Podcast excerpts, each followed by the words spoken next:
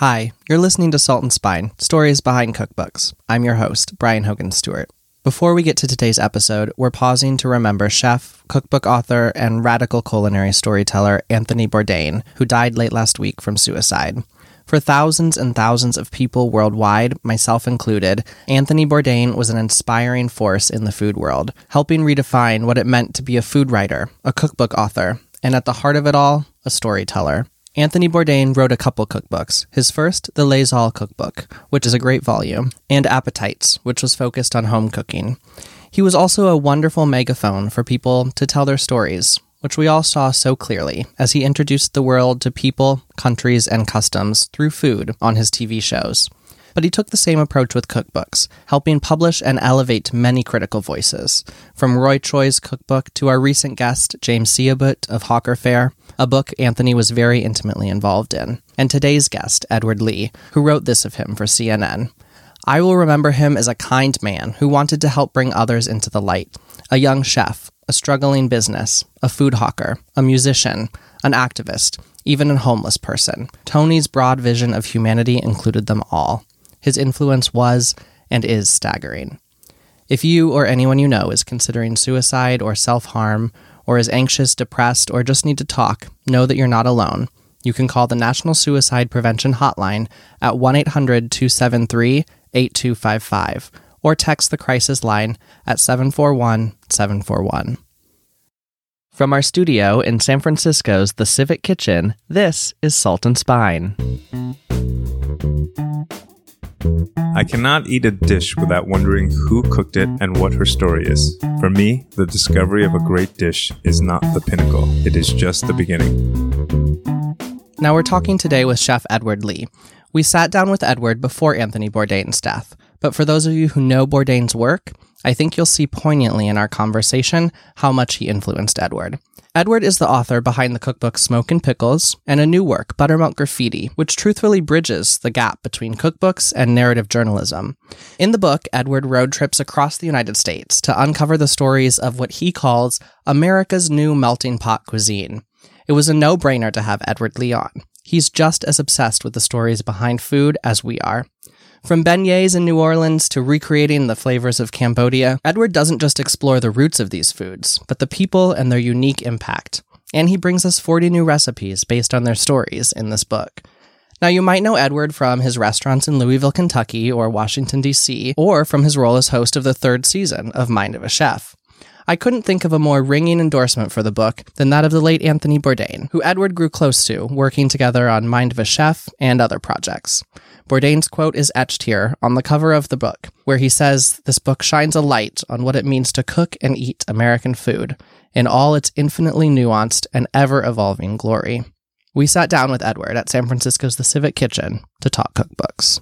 Hi, Edward. Thanks so much for joining us on Salt and Spine today. Thank you for having me. We really appreciate it. And your latest work is Buttermilk Graffiti. Mm-hmm. Um, tell us a little bit about what you're accomplishing in this book. Mm, so it's it's uh, it's a little bit hard to explain, um, but it's kind of a travel log of cuisines around America that I thought just deserved some more attention, some more love. But it's not it's it's not journalism, but there's there's a little bit of memoir in there. There's some recipes, but it's not really a cookbook. Uh, so it's a little bit of everything. Yeah, I think it's it's kind of a really interesting hybrid of in some senses it's it feels journalistic. You say mm-hmm. it's not journalism per se. Mm-hmm. In some senses it feels like a cookbook. It has, you know, 40 original mm-hmm. recipes that you developed.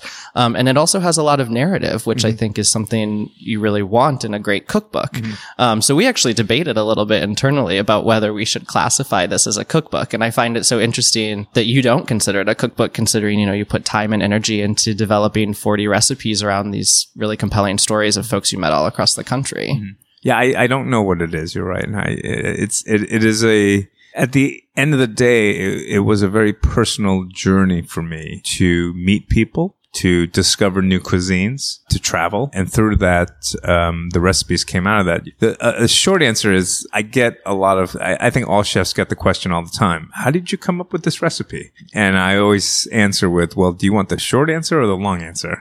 um, right. And the short answer is, well, you know, I had these ingredients laying around and I've always wanted to put some of these ingredients together. Um, and I think this book is kind of a response to, well, this is the long answer. Um, if you want to know how truly a recipe comes to fruition, um, sometimes it takes years. Sometimes it takes experiences and memories and things that have absolutely nothing to do with food, like hanging out with someone that, that isn't a chef and uh, seeing art and you know feeling the sun on your cheeks and in some weird place that you've never been before Right. um, and and all of that is sort of sort of went into writing this book Right. And it certainly it's very different in many ways from what we would consider a traditional cookbook, like your first book, Smoke and Pickles. You mm-hmm. know, that's it's smaller. It, it holds like a, a book you'd read on the train or mm-hmm. something and not a cookbook. It's a lot more narrative. But what prompted you to take that format then? Is it that desire to go a little bit deeper than a, a traditional cookbook does? Yeah, um, you know, so so the seed of this book came about actually when I was on book tour for Smoke and Pickles, hmm. and and you know, you you travel to all these cities back to back to back, and you see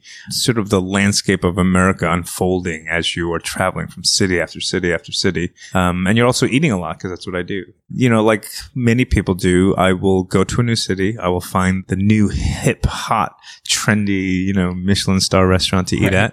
Uh, and then the next day, I, I'll, I'll look for something that's really sort of hidden and out of the way and, and, you know, like a mom and pop store and something that's usually in, in a neighborhood that's a little bit challenging, right? Cause I think that's fun. And as I was doing that, I was like, you know, we, we, we write so much, um, and we write with so much reverence about the chef at the, you know, trendy restaurant. We rarely ever write about that Vietnamese place that sells that incredible pho. And, and if we do, it's usually a very short kind of thing. And it's usually about the dish or how cheap it is or how, um, you may have to wait online, but it's a really good price. Uh, but we never really speak about the people and we don't give them the same reverence. And so I thought, what would happen if, um, instead of just going there and writing about uh, that delicious bowl of $10 soup, that you would actually go and try and find the stories behind the people that are making that food. Um, and that was the original sort of idea for it and kind of developed into something new. But that, that's the, I, I think there's still that idea is preserved in the book. I hope. Yeah, I think so. It's and it's an amazing idea, and I think a, a much needed one to give attention to these stories. Uh, it's 16 chapters. You go to 16 different places, tell these really compelling stories. Some of which are in you know culinary hotbeds, like you mm-hmm. open in New Orleans, which mm-hmm. obviously is a great food city mm-hmm. in, in a number of ways. But then you also go to places like Lowell, Massachusetts, places that aren't like on a, an eater hot list map, right? So how do you find um, a lot of these stories and identify the people you wanted to talk to and write about? it it was difficult. Um, there were about uh, of the sixteen chapters. There's probably really only four that I really knew I wanted to go to, and Lowell was one of them. Okay. Um, and and everything else sort of developed. Um, organically as I took each trip, as I, uh, you know, the interesting was every time I told someone about the project I was doing, every single person would say, "Oh, you gotta go here." In my hometown, there's these people doing this thing, or man, if you go to Nashville, there's, and it just kind of affirmed what I believed, which is these things are percolating everywhere, and, and we kind of all know about them, but no one really talks about them. But but you know, like in my hometown, Louisville, like oh, there's these incredible Cuban immigrants everywhere, and there's a, actually a pretty thriving Cuban um, culture, you know, in Louisville, Kentucky. I don't really write about it, but but we all know it's there. And so as I was going through the process of writing the first few chapters, I would talk to people and, and they would all give me like 10 recommendations. And so I would kind of follow, you know, it was like being a, a, a I guess it's journalism. You know, like Yeah. I would follow these leads and, Right. and if something felt good, I would go on my next trip. Sure. Were there places you had to leave out and stories? you Yeah, had to leave no, there were, there were actually a number of just, just, I ran out of time Yeah. and, and brain energy and sure.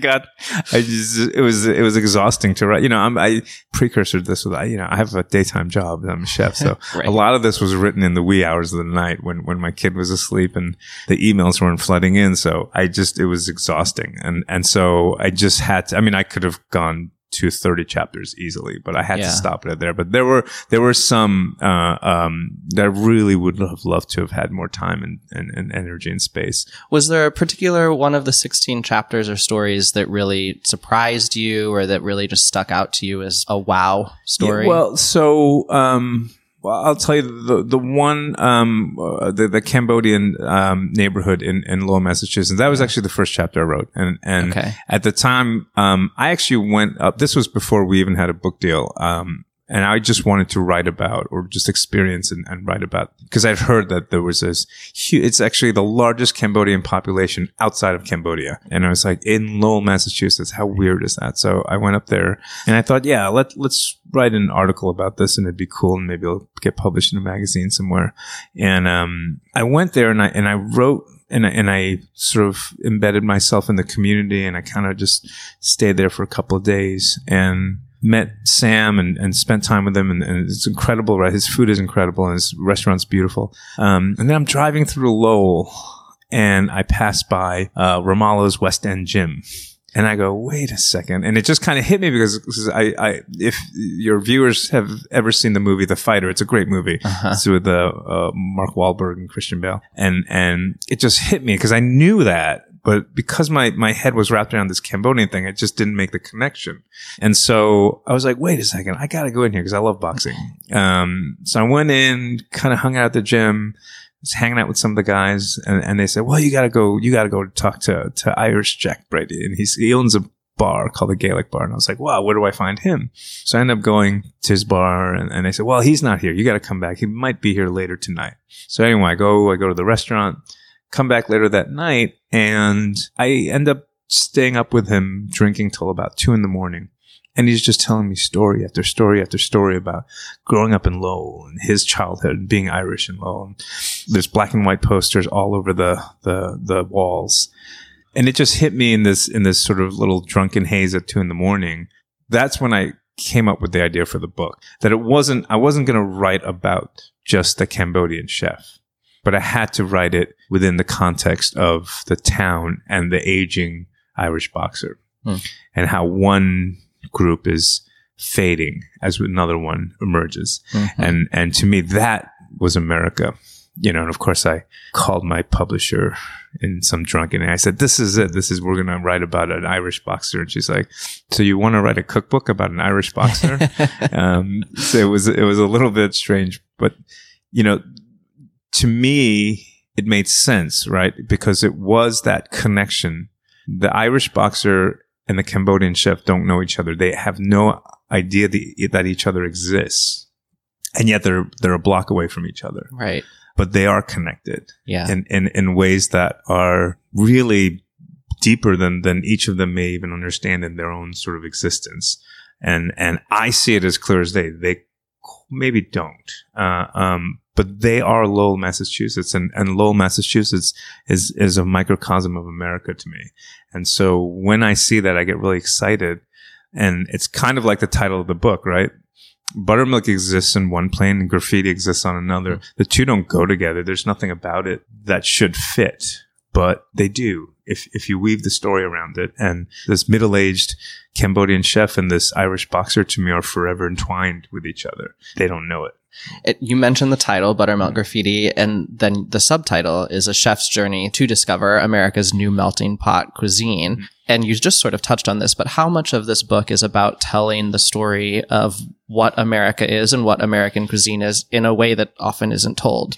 Yeah, yeah, it's it's you know, and again, it's, this isn't to like um, bash any like mainstream media, Sure. uh, but yeah, I don't see those stories being told. Yeah. you know, and if if those stories are being told, they're very pat, they're very quick. I can't tell you how many times that I've talked to these people on this journey, and and I there was at least three times where I was like literally weeping listening to people's stories. And uh, listen, I love my chef friends, but I don't weep when I hear their stories. Yeah. I mean, they they they there, there's a difference. Some of the people have incredible stories, and and what I love about it is that that I would not have known them or met them or listened to their story if it wasn't the gateway of food that brought me to them. Um, and and and I really believe that food has this power. It, it, it's it's a power to open up doors, to open up adventures, to to meet people. Like you can you can sort of follow the the breadcrumbs of food, and it will take you on these adventures. You know, and I tell people like, yeah, I'm I'm going away for a week to Lowell, and they're like, why?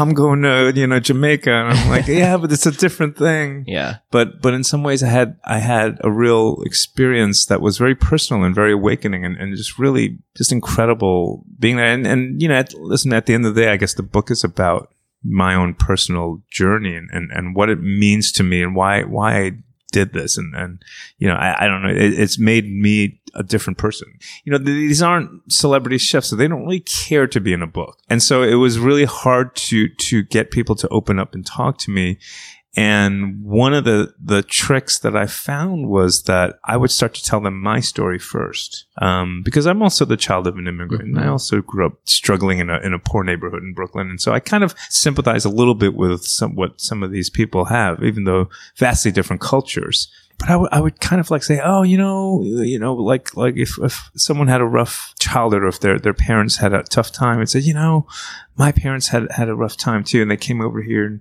uh, you know they worked in a factory job for for eighty hours a week, and and so on and on, I would find myself telling my own story in order to get someone else's story. In today's political climate, mm-hmm. too, mm-hmm. this book couldn't be more appropriately mm-hmm. timed about telling these important stories about what America is today and mm-hmm. what American cuisine is mm-hmm. today. Was that a factor for you? Did you think about? No, it was. You know, climate? so the funny thing was, you know, let's bring out the T word. Like this was, this was. I mean, I started the the research and and the the writing of this book before Trump was ever even a, a nominee. You know what I mean? Like this was two years ago. But one thing I, I you know, we ha- obviously I was writing the book through the whole thing, and and and I, I didn't want it to be a political book. I, mm-hmm. I, didn't want to be this is and the original concept of the book was not about that. So sure. I, I, never wanted to shift gears midway and say, okay, all of a sudden this is going to be a, a, statement about you know immigrants and um yeah, it, and it's weird. I mean, I, except for the introduction, I used the word immigrant very little in the book. Um, I feel like it's a highly charged word, and I sometimes I don't even know what it means. I mean, we're, we're all from somewhere else. Right. And, and, and I think that word right now, especially has such a highly charged, uh, connotation to it. But no, I, I, really wanted to stay away from that. I really wanted to tell, um, personal human stories. And, and I think when you do that, it muddies the waters a little bit if you then jump to the connection of, oh, and this is the political climate or something that we live in. So another editorial decision you made is not to include photos. Yes. Um, which, you know, perhaps sort of works in your favor of saying this is not a modern cookbook, at mm-hmm. least by modern sort of cookbook mm-hmm. standards. How did you reach that decision? It's, um, that was the one thing that we went back and forth with my publisher about. Um, and at the end of the day, I, two, there, there's a lot of reasons, but, um, one, I wanted people to really live with the stories. And I feel like if you insert pictures in there, you know, they're just going to skip right to the pictures. And I want, you know, I, I, I love reading. I'm a, I'm a, I'm a lover of all fiction and nonfiction. And I love that when you read something, you get it, you, you paint that picture in your head first, whether it's a dish or a person or a, a landscape. You, you, your imagination makes that picture happen. And you've seen this, right? Yeah. Everyone's read the book and gone to the movie and you're like, ah, oh, it's not as good as the, right, the book. Right. Um, and so I just wanted, I want people to read it. Um, there are some pictures that I put on my website in case someone does. Um, but one of the things a couple of times, uh, or actually more than a couple of times, quite, quite often, um, someone would email me, um, from my first cookbook mm-hmm. and they would send me a picture and they'd say, Hey, this is the brisket I made from your cookbook sorry it doesn't look like what's in the book. Interesting. And it kind of uh, it failed. Huh. And I'd say, well, did you like it? They were like, no, it tasted great, and everyone loved it. and We had time, and I said, well, why isn't it? Why is it a failure? And said, well, it doesn't look like as pretty as what's in in your book. And I hated that. That always really, really upset me. Yeah, because the purpose of this is for the, the reader to, to make food, to enjoy, to really get something out of it. And the fact that you would do that, take all that effort and take all the joy from cooking and then think somehow that it failed at the end just always killed me. And I was, I would always say, listen, man, like I had a, a food stylist and I had three guys in the kitchen and I had, a, this is fake. You know, like what you're doing is real. If your people are happy and it tastes good, that's success what do you need? What do you need a picture for? You Right. know, and and now, granted, the, the recipes in this book are not like restaurant recipes where you need tweezers and all that stuff. They're, they're very much um, coming from home kitchens, and I want to bring them to other home kitchens. And also, I tell people like, listen, uh, aside from about 50, 60 years ago, we've been living with cookbooks without pictures for hundreds, if not thousands of years. Um, it's actually a very recent development that we had. And, and actually, some of my favorite cookbooks that I go back to again and again are, books without pictures. We'll be right back with more of our conversation with Edward Lee. We're talking today about his latest book, Buttermilk Graffiti, a chef's journey to discover America's new melting pot cuisine. As a boy growing up in Brooklyn, a Korean American, and a son of immigrant parents, Edward has always been surrounded by a patchwork of cultural and culinary influences. Uh, he talks about how he's always been drawn to exploring cultures, uh, and he's done that in book form, through his restaurants, uh, and through Mind of a Chef. This book is a really fascinating deep dive by a curious chef uh, into the untold stories around the country. Like the best culinary storytelling, Edward brings us into people's lives.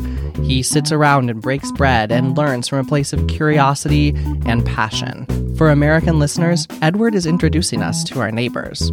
One of my favorites is the chapter A Lesson in Smen. Now, here, uh, Edward learns how to make smen, which he notes is the long fermented butter technically illegal to sell commercially in the United States, from Amal, uh, who is an immigrant from Marrakesh living in New Haven, Connecticut. Without giving away too much of the book, uh, Edward learns the smen making process from Amal, which includes washing the butter with thyme water. In return, he introduces her to what he calls one of America's greatest national treasures, and you'll just have to read to see what he means. Uh, as with each chapter, Edward includes an inspired recipe. For this time, it's a bourbon washed butter, uh, which he pairs with baked clams and saffron. Before we jump back in, I do want to remind you that Salt and Spine is recorded at the Civic Kitchen, the recreational cooking school offering hands on classes and events for home cooks in San Francisco's Mission District. We love having Salt and Spine guests record in front of the Civic Kitchen's expertly curated cookbook library and you would love taking a class there. It's a bright, open, welcoming space with engaging teachers who focus on a range of techniques and cuisines. Now, check out some of their upcoming classes. I've got my eyes on Summer Entertaining, which is packed with tips and recipes you can use to entertain year round. You'll make recipes like a melon and prosciutto salad or cherry tomato leek and blue cheese galette. You can find a list of all the Civic Kitchen's classes and sign up at civickitchensf.com. So, when you developed these 40 recipes, how did you approach that? Obviously, you weren't just taking what the folks you profiled and interviewed were making and translating that. You you put a spin on things. You mm-hmm. sort of adapted them and made you know green tea matcha mm-hmm. beignets, for mm-hmm. instance, coming from the the stories in New Orleans. Yeah, it was very interesting. So every chapter is very different. Like Yeah. some people wouldn't give me their recipes, um, so I'd have to sort of taste it and, and try and get it out of them. Some people, like the, the the really lovely Moroccan lady that I met in Connecticut, she gave me a recipe. She was like, "Here, take your Yeah. recipes." And so where where it was applicable, I would literally just transcribe them, but give them credit. And then other places, I would kind of riff on that. And you know, again, I I never used the word cultural or you know culinary appropriation, um, but it's one of those hot topics now, right? And mm-hmm. and so for me, this was like, hey, I, I personally don't believe any one person or any one group owns a culture's food. I personally, truly, truly believe that we can cook anyone's food. We, we, no one gets to own food. We cook whatever we want. Now, hopefully you come at it from a place of respect and a place of, of, of homage, but you don't get to tell anyone else that they can't cook your food. I mean, that's, I, I and, and as a chef, let's be honest, all I do is go around and steal my friends' recipes. That's all I do is go into their kitchen and go, what's that? Oh, that's good. I'm going to steal that. Um, that's our profession. Yeah. Um, so, so this idea of that, that someone's appropriating someone else's food, um, and I understand the sensitivity and where it's coming from. But at the end of the day, this is how food progresses. And this is how, if we are only allowed to cook the food of our own heritage, the, the culinary landscape would be a pretty dull place. Yeah. Um, and so, for me, I wanted to say like, listen, this is, of course, man, I'm going to go cook Nigerian food. If I go and spend a week in, in a neighborhood and, and spend time with Nigerians and their food, it, it's impossible for me not to get influenced by that. Um, and something's going to come out of it. Maybe not traditional Nigerian food, but I'm going to pull some techniques or something and, and create this, this hybrid. And you address that issue sort of head on right mm-hmm. in the beginning of the yeah. book. You talk about the term authenticity and how polarizing that term is mm-hmm. now and how, um, you have other terms like mm-hmm. tradition, mm-hmm. um, that you like to talk about folks approaching food from tradition instead mm-hmm. of using the term authenticity to describe something. But that aspect of like bringing your chef's brain to these stories um, is really interesting. And I, I think we saw that um, with the Moroccan woman and mm-hmm. learning how to make smen. And mm-hmm. she mm-hmm. talked about its thyme, right? Mm-hmm. That that's the mm-hmm. traditional yeah. herb that's used in smen. Yeah. And you started to then think about, well, how could we, you know, basil, I think, how could you incorporate mm-hmm. basil into this or other sort of elements and flavors? And yeah. I think that was really interesting to sort of have and, your personal perspective and, and see and that. Part of process. it is, you know, and, and this speaks to a larger question. Um, and I don't have an answer. I don't, I don't have, I don't come to a conclusion with this and I don't know. And maybe some of your listeners will have an opinion on it, but like, does being American mean that you don't have an identity? And, and so you can assume anyone else's identity, right? For, for her, she's so Moroccan that she couldn't think of any other spice or herb to use but thyme. This is how it's done. There's no other way. And, and yet for me, because I'm not Moroccan, but also because I'm not truly Korean or because I'm not truly anything, I can go, yeah, but what if you did this and what if you did that? Which makes me very free to do anything that I want. But at the same time, I felt myself being jealous of her, hmm. being jealous of, of, of her confidence and her assurance that she doesn't even have the curiosity to try anything else because this is in her soul, in her bones, in her identity. She knows this is the only way to make it. And how could you even be tempted to do anything, anything else? And, and sometimes I wish I had that much of an identity, right? To say that, well, that's it. That's all I can do. And, and, and, but I guarantee if she, you know, gets married and has a kid, her kid will probably go, "No, mom, I'm gonna make this with gummy bears," you know, and uh, or whatever. Like, but and and is that what being an American means? Is that you sort of let go of those cultural identities and you just become freeform? You talk in the beginning of the book about cookbooks and the role that they play in sort of um, capturing our, our living traditions, reflecting back for future generations on who we were in that point in time. How do you think this book fits into that sort of broader world of documenting what American cuisine is today? Mm-hmm.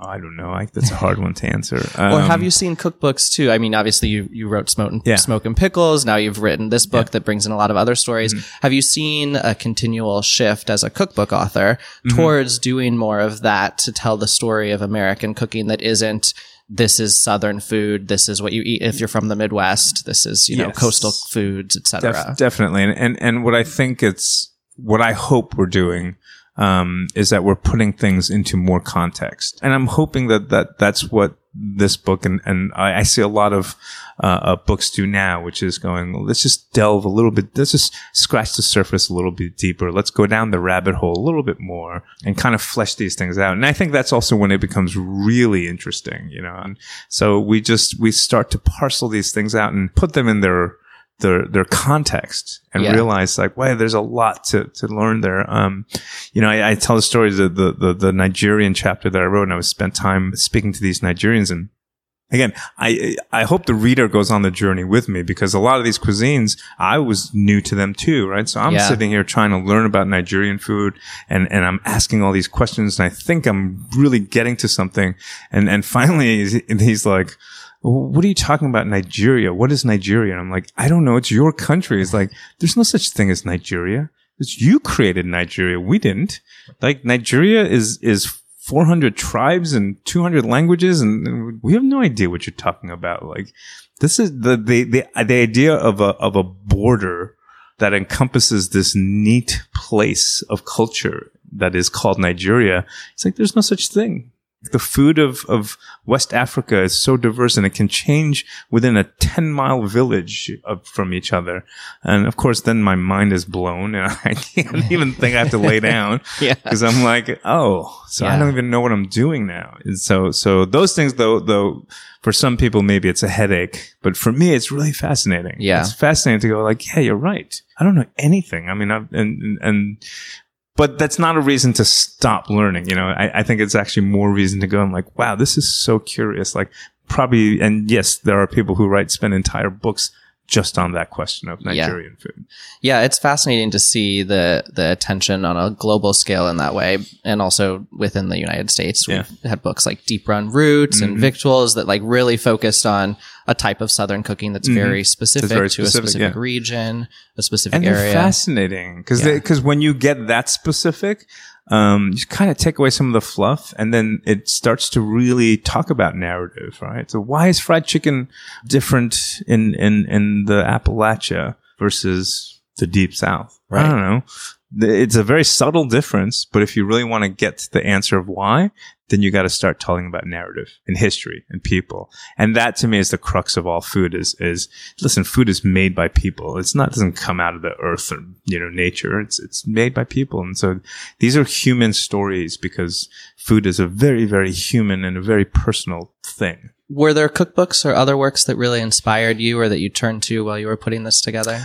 Yeah, there were. I mean, um, I always, I always go back to Jim Harrison because I, I think he's one of the most brilliant, um, just true writers. But um, the way he approached his food writing, w- what I loved about him is that you know he was he was just generally funny, um, but he could also tackle big topics, but also do them in a way that was. Um, you know, it didn't feel heavy-handed, and, and I, I really one of the things that I didn't want because some of the things that I address in this book are pretty heavy, and I didn't want the book to sound preacherly or heavy-handed. Um, so I, I read him a lot, but I also read just like poetry. You know, I'm not a professional writer. Most of my day is spent around food, not around words. So I almost needed like, you know, before you run a marathon, you stretch and you exercise, and and so like before I would sit down to write um, I would read poetry um, just to get my head in the space of like focusing on words. What else can we expect from you in the future? I don't know, but I am excited. We we just started a, a, a nonprofit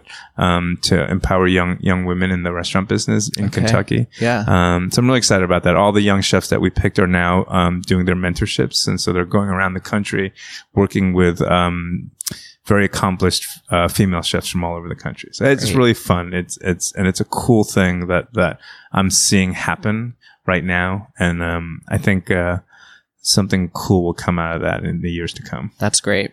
Well, since you don't know, I've got an idea for you. Okay. I, I want to see Buttermilk Graffiti as a Netflix series. I want to see Mind of a Chef with these 16 episodes, Yeah. these 16 people. That would be if anyone else is out there listening, that would be a cool idea. They're such powerful stories.